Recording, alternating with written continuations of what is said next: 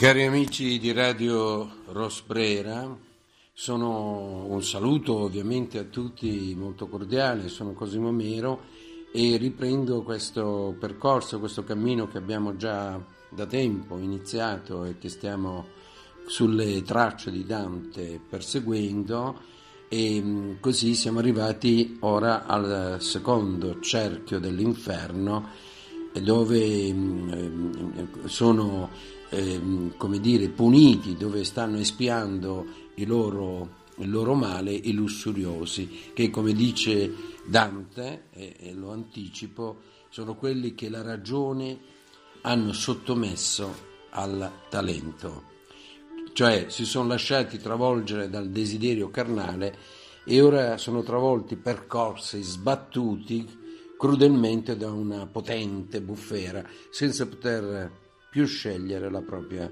direzione, come per tutti i dannati.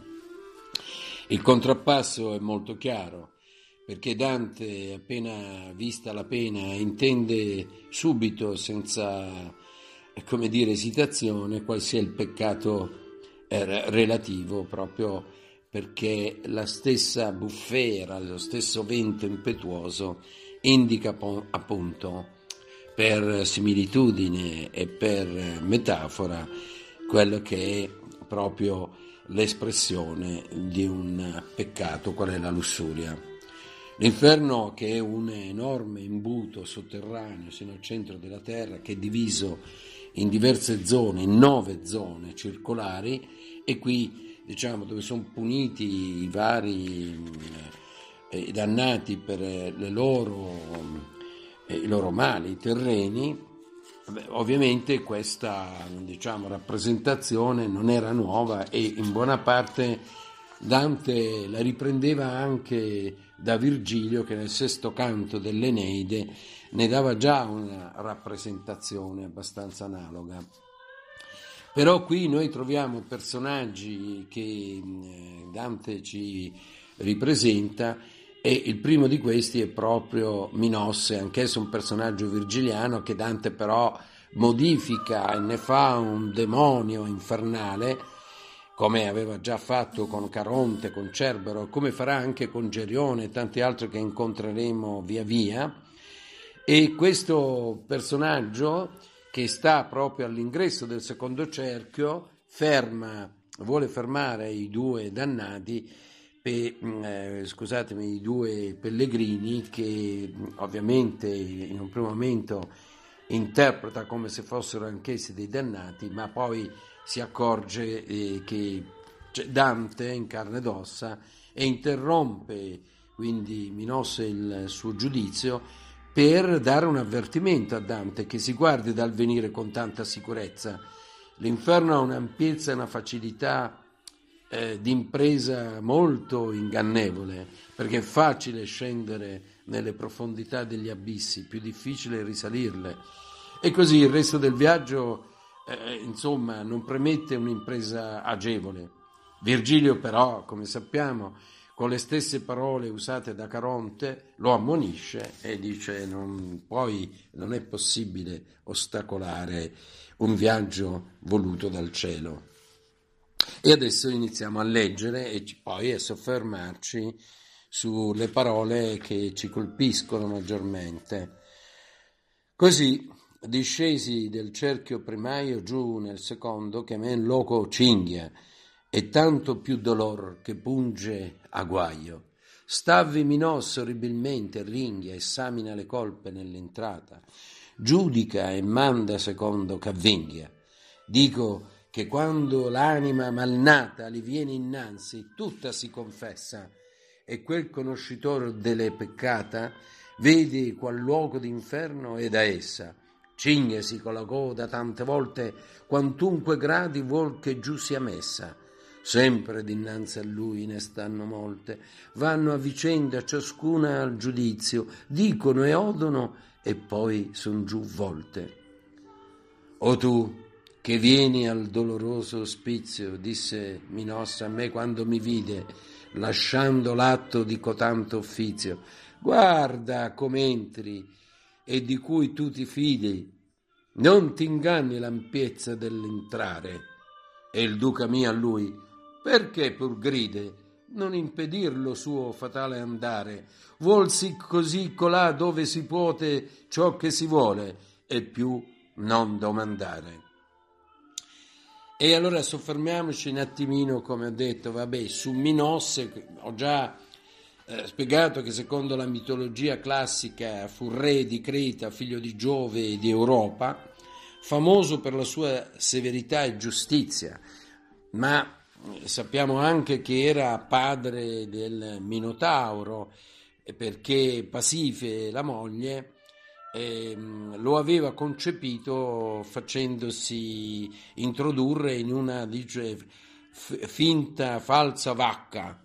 Il Minotauro comunque è un personaggio che incontreremo poi più avanti nell'inferno, però secondo la mitologia e secondo le concezioni antiche, Minotauro sta Minos più, più Taurus, cioè quindi indicava l'ambiguità assoluta di questo personaggio, di questo demonio, perché cresciuto nel ventre di Pasife, ma cresciuto con le due caratteristiche sia del padre Minosse, sia del Tauro che aveva fecondato eh, Pasife. Anche perché nel mondo antico non si credeva che le due cose potessero combaciare, cioè pensavano che a fecondare e a riprodurre, oltre che a fecondare anche a riprodurre, fosse sempre l'elemento maschile, mai quello femminile, per cui eh, era sentito in modo estremamente negativo questo, mm, come dire, la, l'adulterio, perché l'adulterio metteva in crisi l'identità proprio di, del nascituro, del futuro nascituro.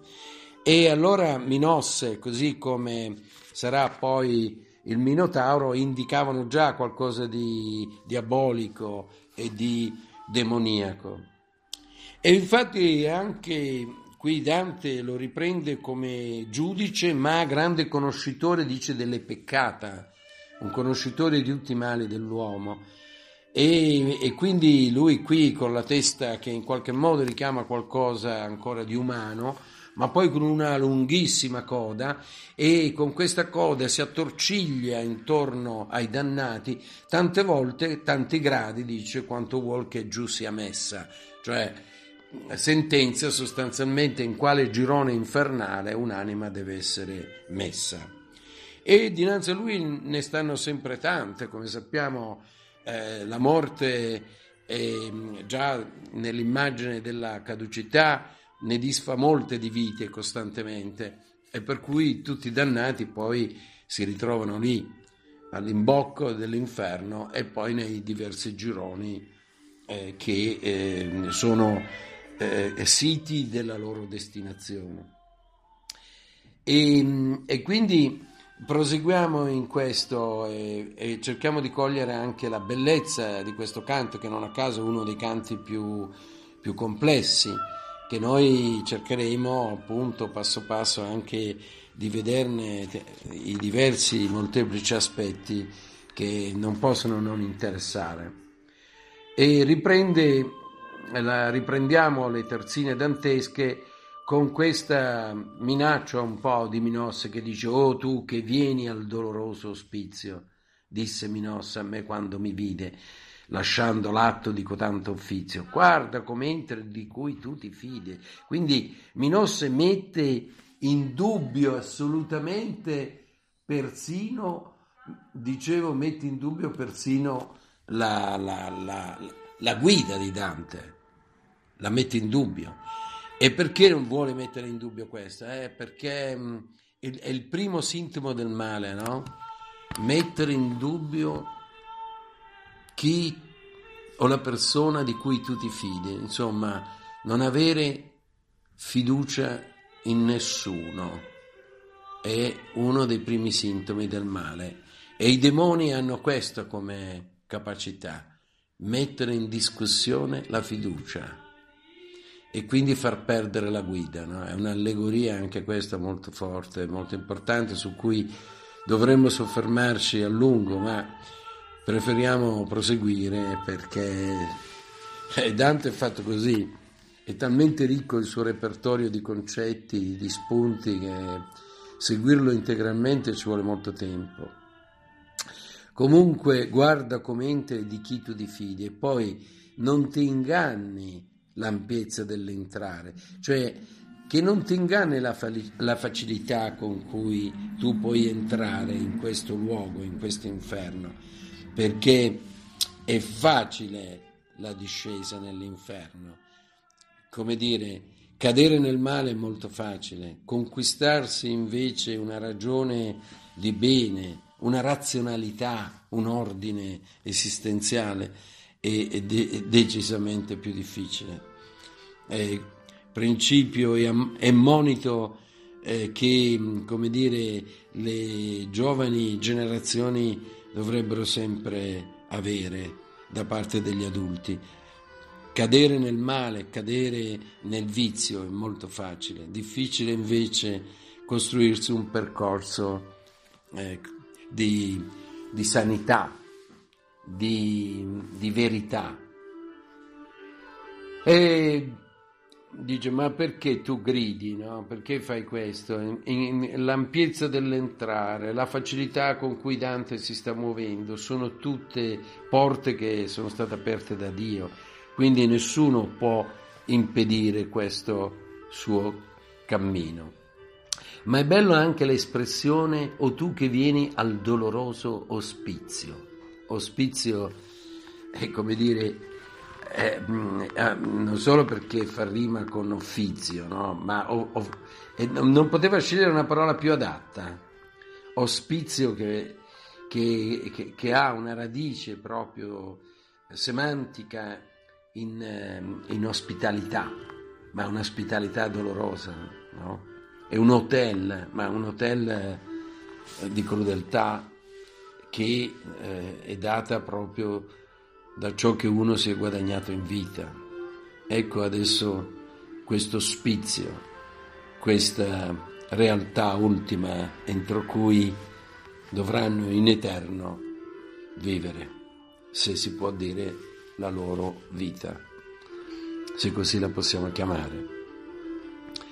Comunque, oltrepassato Minosse, Dante è colpito dalle grida dei dannati e dal fragore di una bufera che travolge le anime percorrendole e voltandole di qua, di là.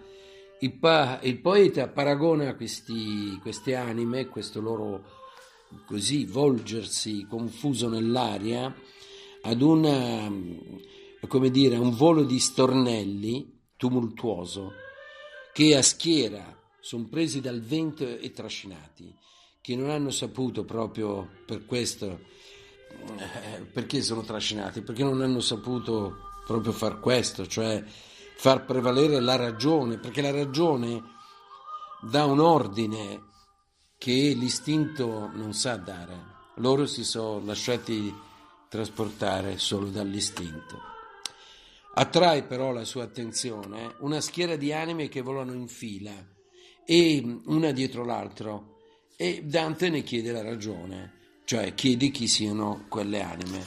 E qui Virgilio è sollecito a, come dire, a mostrare quelli che sono stati i più grandi peccatori o comunque lussuriosi, diciamo, eh, della storia, almeno della storia biblica e della storia antica. Quindi Virgilio accontenta la richiesta di Dante e nomina alcune delle anime trascinate da bu- dalla bufera che sono Semiramis, dice Semiramide, regina degli Assiri, famosa per la sua lussuria, poi Didone, che è morta suicida per amore, poi la lussuriosa Cleopatra, Elena, che fu causa della lunga guerra di Troia, Achille, Paride, Tristano e tante tante altre anime di antiche eroine e di cavalieri. All'udire i nomi famosi, il poeta viene assalito da un senso di profonda pietà e resta smarrito. Oltretutto, non dimentichiamoci che tra le bestie che fermarono Dante dal procedere nella, eh, a uscire fuori dalla selva oscura, una delle prime era proprio la lonza leggera che di pelle maculato era coperta e quella lonza leggera stava appunto a simboleggiare il male della lussuria che toccava anche Dante, che toccava anche lui, perché il male di lussuria è il più banale, volendo, dei mali, perché ce lo impone la natura stessa. Pensate a quante riflessioni filosofiche esistono su questo che per alcuni è addirittura l'unico vero soffio vitale della, della vita, perché Eros è presente in tutti gli aspetti del vivere, in ogni elemento della biosfera, potremmo dire così. Anzi, grazie ad esso la vita si continua e si perpetua. Guai se l'amore si fermasse, l'amore anche come Eros, perché nulla sopravviverebbe e tutto sarebbe destinato alla morte. Amore vince morte grazie proprio a questa sua forza.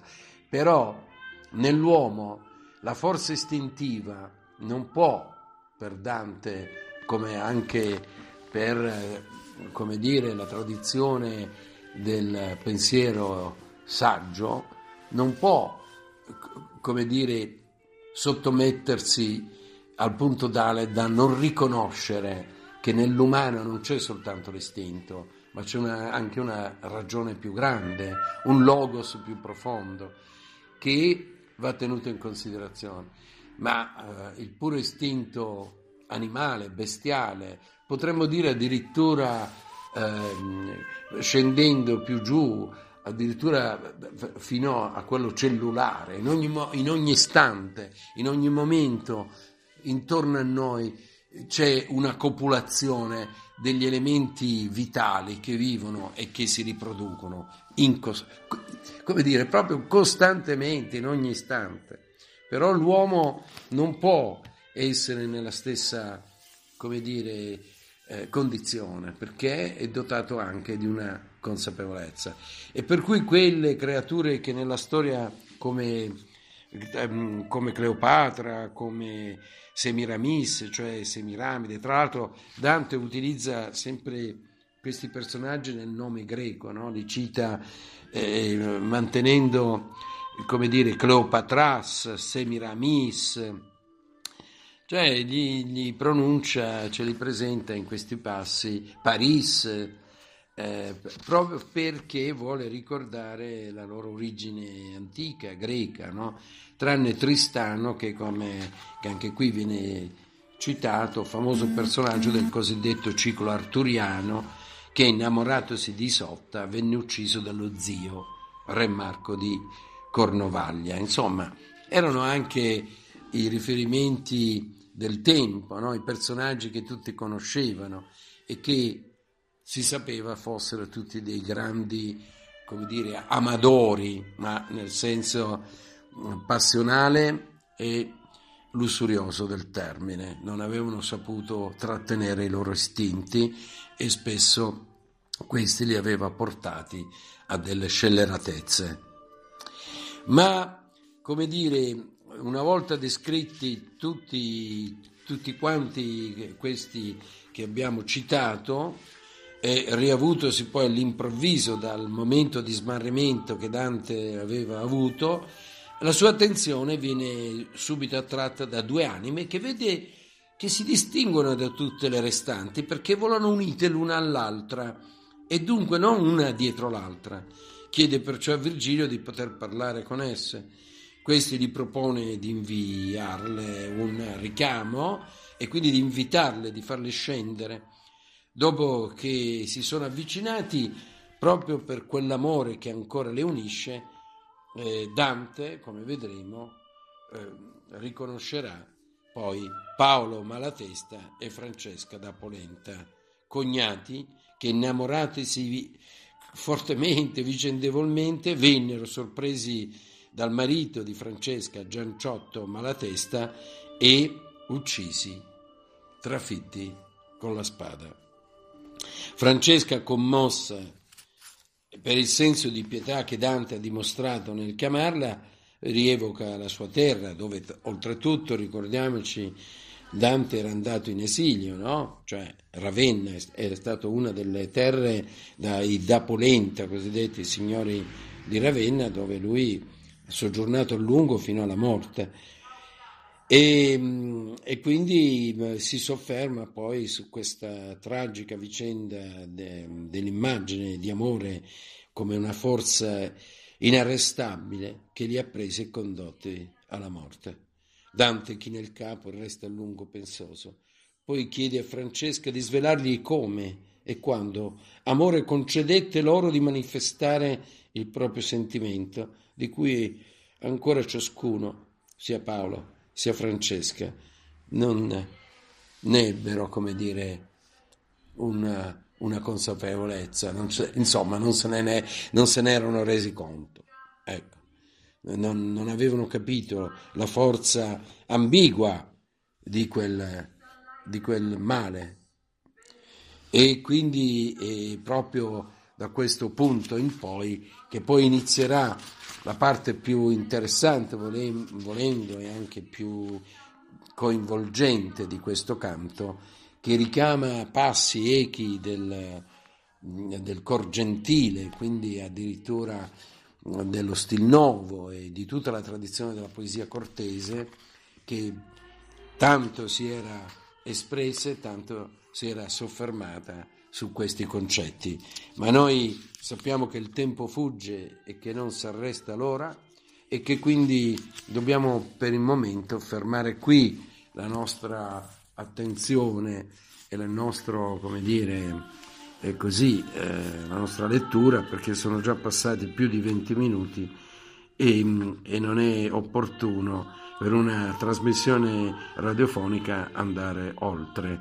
Quindi vi do appuntamento alla prossima puntata con la speranza appunto che voi ci siate sempre e che da lì ripartiremo poi per leggere quei meravigliosi versi che sono un po' la risposta proprio che dà Paola, eh, scusate, Francesca da Rimini a Dante con Amor che al cor gentil ratto s'apprende. Ed è il primo verso della terzina che spiega poi questa forza e questa impetuosità che li ha portati a morire e il modo in cui sono morti, dice Francesca, ancora mi offende. Grazie per l'attenzione e a risentirci alla prossima puntata.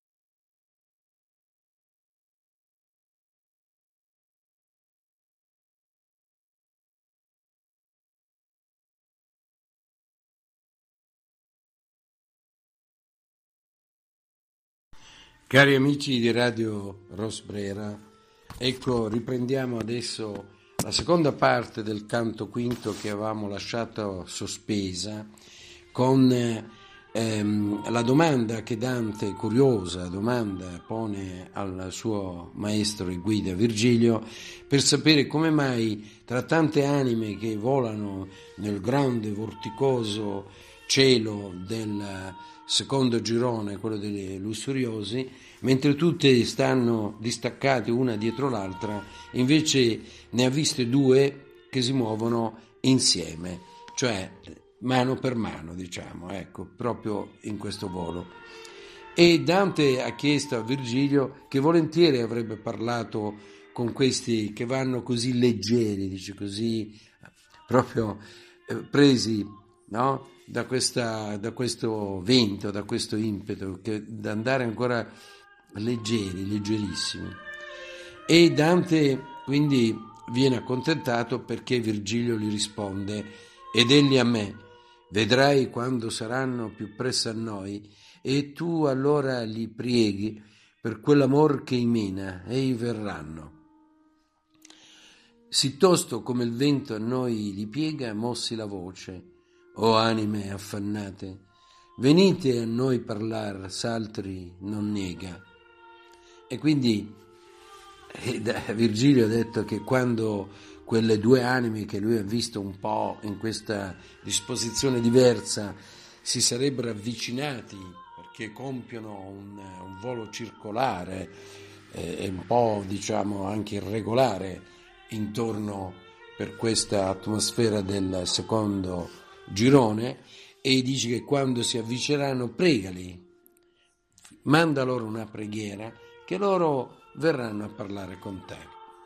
E così Dante dice che, sì tosto come il vento non gli piega, mossi la voce, o anime affannate, venite a noi parlar se altri non nega, cioè venite a parlare, a conversare con noi se Dio non lo impedisce, perché quello che sta per accadere in effetti è qualcosa di diverso rispetto a tutto ciò che accade alle altre anime. Le anime che incontrano Dante escono un po' fuori da quella ripetitività ossessiva e costante che mh, mm, caratterizza l'inferno. E poi prosegue con questa deliziosa immagine proprio di leggerezza ancora che richiama il volo delle colombe. Quali colombe dal desio chiamate, con l'ali alzate e ferme al dolce nido, vengono per l'aere dal voler portate, cotale uscire della schiera ove dido, a noi venendo per l'aere maligno sì forte fu l'affettuoso grido. E queste anime escono dalla schiera dove sta Didone per scendere e avvicinarsi a Dante e iniziano a parlare, veramente a parlare sempre Francesca, mentre Paolo non dirà nulla, solo alla fine un dirotto pianto eh, completerà la scena, ma Paolo non parlerà mai. E allora sentiamo queste belle parole di Francesca da Rimini. O animal grazioso e benigno, che visitando vai per l'aere perso, noi che tingemmo il mondo di sanguigno, se fosse amico il re dell'universo, noi pregheremmo lui della tua pace, poiché hai pietà del nostro mal perverso. Di quel che udire e che parlarvi piace, noi diremo e parleremo a voi, mentre che il vento, come fa, ci tace. Siede la terra dove nata fui sulla marina, dove il Po discende, per aver pace coi seguaci suoi. Amor, che al cor gentil ratto s'apprende, preso costui della bella persona, che mi fu tolta, e il modo ancor mi offende. Quindi Francesca da Rimini si è avvicinata a Dante e colpita dalla pietà, da questo sentimento forte che Dante ha provato nei loro confronti, perché animale grazioso, animale perché un essere animato, perché animale vuol dire questo fondamentalmente, cioè dotato di un'anima che lo fa muovere, benigno, perché si è rivolto benignamente verso queste due tristi figure, tristi creature, e dice che visitando vai per l'aere perso, noi che abbiamo insanguinato il mondo, che abbiamo tinto il mondo del nostro sangue. Dice se fosse a noi amico il re dell'universo pregheremmo lui per te. Ma loro sanno che hanno perso completamente la possibilità di un dialogo con Dio. Ma se vuoi di quel che udire e parlare vi fa piacere, dice noi parleremo molto volentieri e mentre il vento un po' tace, ci lascia un po' di tregua, che è già un dono di per sé. Racconta poi subito che la terra dove nata fu è Ravenna, sulla marina del Po dove il Po stesso si apre con il suo delta per avere pace con i suoi seguaci, i suoi affluenti. E poi ecco l'inizio del tono guinizelliano, potremmo dire, stilnovistico.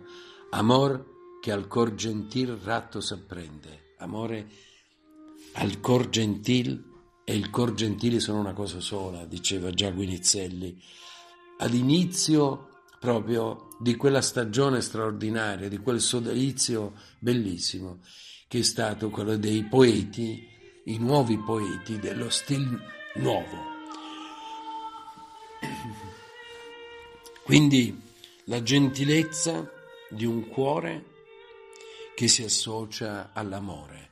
L'amore non può aver luogo se non in un cuore gentile. E dice che l'amore ha preso o prese la persona, cioè di Paolo, la sua bella persona, in un modo così forte che poi questa persona li legò finché non gli fu tolta e il modo come gli è stata tolta ancora li vince. Dice mi, mi offende, ma per dire mi vince ancora, mi fa ancora soffrire. E poi dopo, amor, che a nulla amato amar perdona, mi prese del costui piacersi forte che come vedi ancor non m'abbandona. Amor condusse noi ad una morte. Caina attende che a vita ci spensa. E qui l'amore non tollera che chi è amato non ami a sua volta. Questa è l'interpretazione più corrente.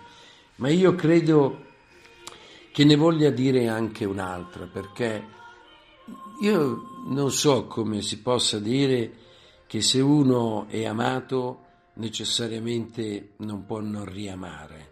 In realtà, proprio seguendo il pensiero di Dante, io credo che, nulla, che nessuno, sentendo che sia amato da qualcuno, non riceva qualcosa in cambio. Cioè l'amore produce sempre un effetto, anche quando non è ricambiato perché l'amore ha una forza che di per sé produce dei, dei doni, delle meraviglie, se è vissuto appunto come indicava Dante nella sua vita nuova, vissuto nella dimensione e direzione del fatto che l'amore può essere anche un premio a se stesso. L'amore è un premio anche quando non è corrisposto, anche quando non è ricambiato. Ecco perché amor che nulla amato, amar perdona, perché, come dire, non tollera l'amore che no, non ci sia qualcosa di ritorno nell'amare, che come vedi, proprio perché è stato così forte e l'amore, tra l'altro ricambiato in questo caso, non li abbandona, li tiene ancora uniti, perché era forte ed era anche bello questo amore anche se fuori dalle convenzioni del tempo. Tant'è vero che l'amore poi dice condusse noi ad una morte e Caina, cioè il nono cerchio, la prima zona del nono cerchio, più giù, in fondo in fondo all'inferno, laddove ci sono i traditori, i traditori dei parenti, è lì che Caina attende chi a vita ci spense, cioè Gianciotto, Malatesta, che li trafisse con la spada, sorprendendoli a letto e adesso viene anche spiegato la situazione in cui ciò accadde. Queste parole da loro ci fur porte, quando io intesi quell'anima offese chinà il viso e tanto il tenne basso, finché il poeta mi disse che pense. Quando risposi cominciai Oh lasso, quanti dolci pensieri, quanto disio menò costoro al doloroso passo. Eh, Dante, cioè, come dire, non può non soffermarsi, lui che è stato soprattutto un poeta d'amore, non può non eh, riflettere sui danni che può causare l'amore e passione. Poi mi rivolsi a loro e parlai io e cominciai, Francesca, i tuoi martiri a lagrimar mi fanno tristo e pio. Ma dimmi, al tempo dei dolci sospiri, a che e come concedette amore che conosceste i dubbiosi desiri? E quindi Dante, come dire, è curioso di sapere la scaturigine di quell'amore, è, che cosa l'ha fatto sorgere, qual è stata, come dire, la, la, la, motivazione iniziale che gli portò ai dubbiosi desiri, dubbiosi. Eh beh, qui, anche qui c'è da soffermarsi, perché questo desiderio dubbioso può anche essere fenomeno poco chiaro, perché l'amore è fenomeno chiaro, ma anche fenomeno poco chiaro. Anzi, l'esito di un amore non lo si può conoscere mai, è un rischio, non c'è nulla di più rischioso dell'amore, è questo che, che comporta il fatto che poi spinge a passi dubbiosi, a situazioni e desideri dubbiosi. E quella a me, nessun maggior dolore che ricordarsi del tempo felice nella miseria, e ciò sa il tuo dottore. Ma se a conoscere la prima radice del nostro amor tu hai cotanto affetto, dirò come colui che piange e dice, noi leggevamo un giorno per diletto di Lancillotto come amor lo strinse. Soli eravamo e senza alcun sospetto. Per più fiate di occhi ci sospinse quella lettura e scolorocci il viso, ma solo un punto fu quel che ci vinse. Quando leggemmo il desiato riso esser baciato da cotanto amante. Questi, che mai da me non fia diviso, la bocca mi baciò tutto tremante. Galeotto fu il libro e chi lo scrisse. Quel giorno in più non vi leggemmo avanti. Beh, sono parole che ricostruiscono la storia di quest'amore travolgente, di questa situazione che li ha condotti a questa morte. E vi è anche l'indicazione di una di una complicità, di una causa, di un galeotto, dove per Galeot, Galeot è il siniscalco della regina nel romanzo di Lancillotto che spinge questa a baciare il cavaliere che le sta innanzi, pallido e esitante.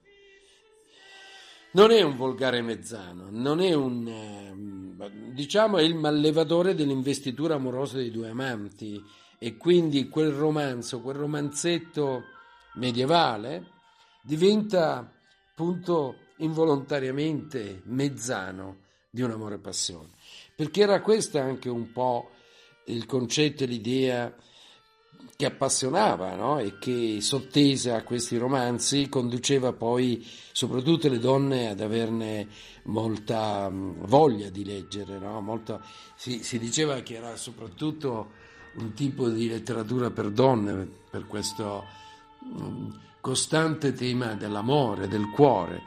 E se ai cavalieri piacevano più i temi della guerra, sicuramente le donne hanno sempre, almeno nella rappresentazione dell'ambiente medievale, dove il mm, gentil sesso non è che avesse tanti spazi e tante possibilità, si concentravano innanzitutto nella lettura di libri d'amore. E i libri d'amore del tempo erano i romanzi della letteratura cavalleresca che provenivano dalla tradizione francese, come appunto Lancillotto e Ginevra, Tristano e Isotta e altri consimili.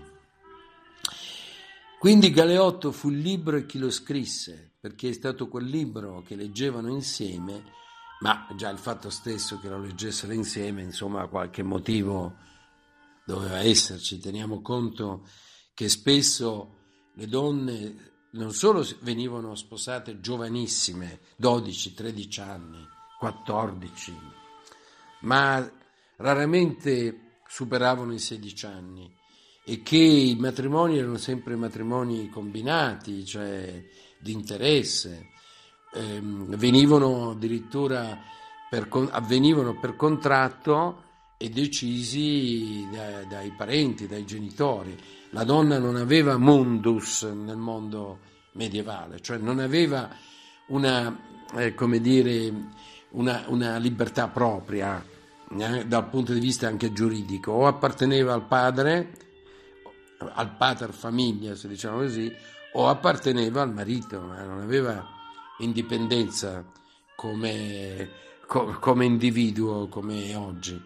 E quindi dovevano sottostare a queste, senza neanche avere la possibilità di mettere, come dire, in crisi tale ordine sociale e matrimoniale. Ecco perché il gran gioco d'amore, anche laddove, come nello stil nuovo, si esprime e gioca in una rare, rarefatta dimensione eh, spiritualizzata, eh, e comunque sempre fuori dal rapporto coniugale.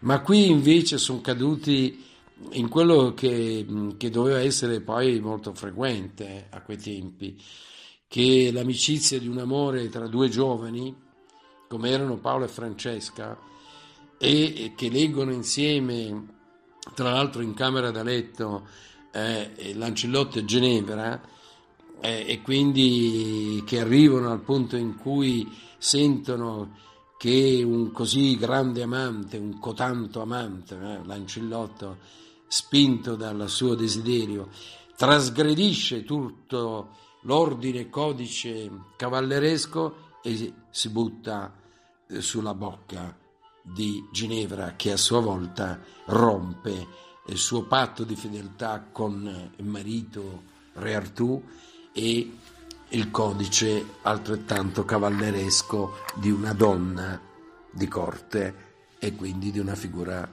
di dama cortese. Quindi qui entriamo in un intrigo dove la regola e lo scarto giocavano costantemente, ma Dante comprende che in amore lo scarto vale molto più della regola. Ecco perché Galeotto fu il libro e chi lo scrisse. Mentre che l'uno spirito questo disse, l'altro piangea, sicché di pietate io venni men, così come io morissi, e caddi come corpo morto cade. Mentre Francesca parlava e che parlando tocca l'acme di tale eh, storia, sicché dice Dante per la pietate, cioè per l'angoscia del sentire questa storia, viene meno e come se morisse e cadde come corpo morto cade e sviene nuovamente. Per i primi canti, per i primi e soprattutto eh, luoghi dell'inferno, Dante non fa altro che svenire. Però è uno svenimento anche, potremmo dire, scenico, perché gli permette anche di passare poi da una situazione ad un'altra, da un girone a un altro, senza dover descriverne passo passo tutti i movimenti e per poi ritrovarsi nella condizione più consona della sua narrazione successiva. E noi siamo arrivati così alla fine anche del quinto canto e alla fine anche di questa puntata. E io vi saluto tutti con molta cordialità e un a risentirci presto.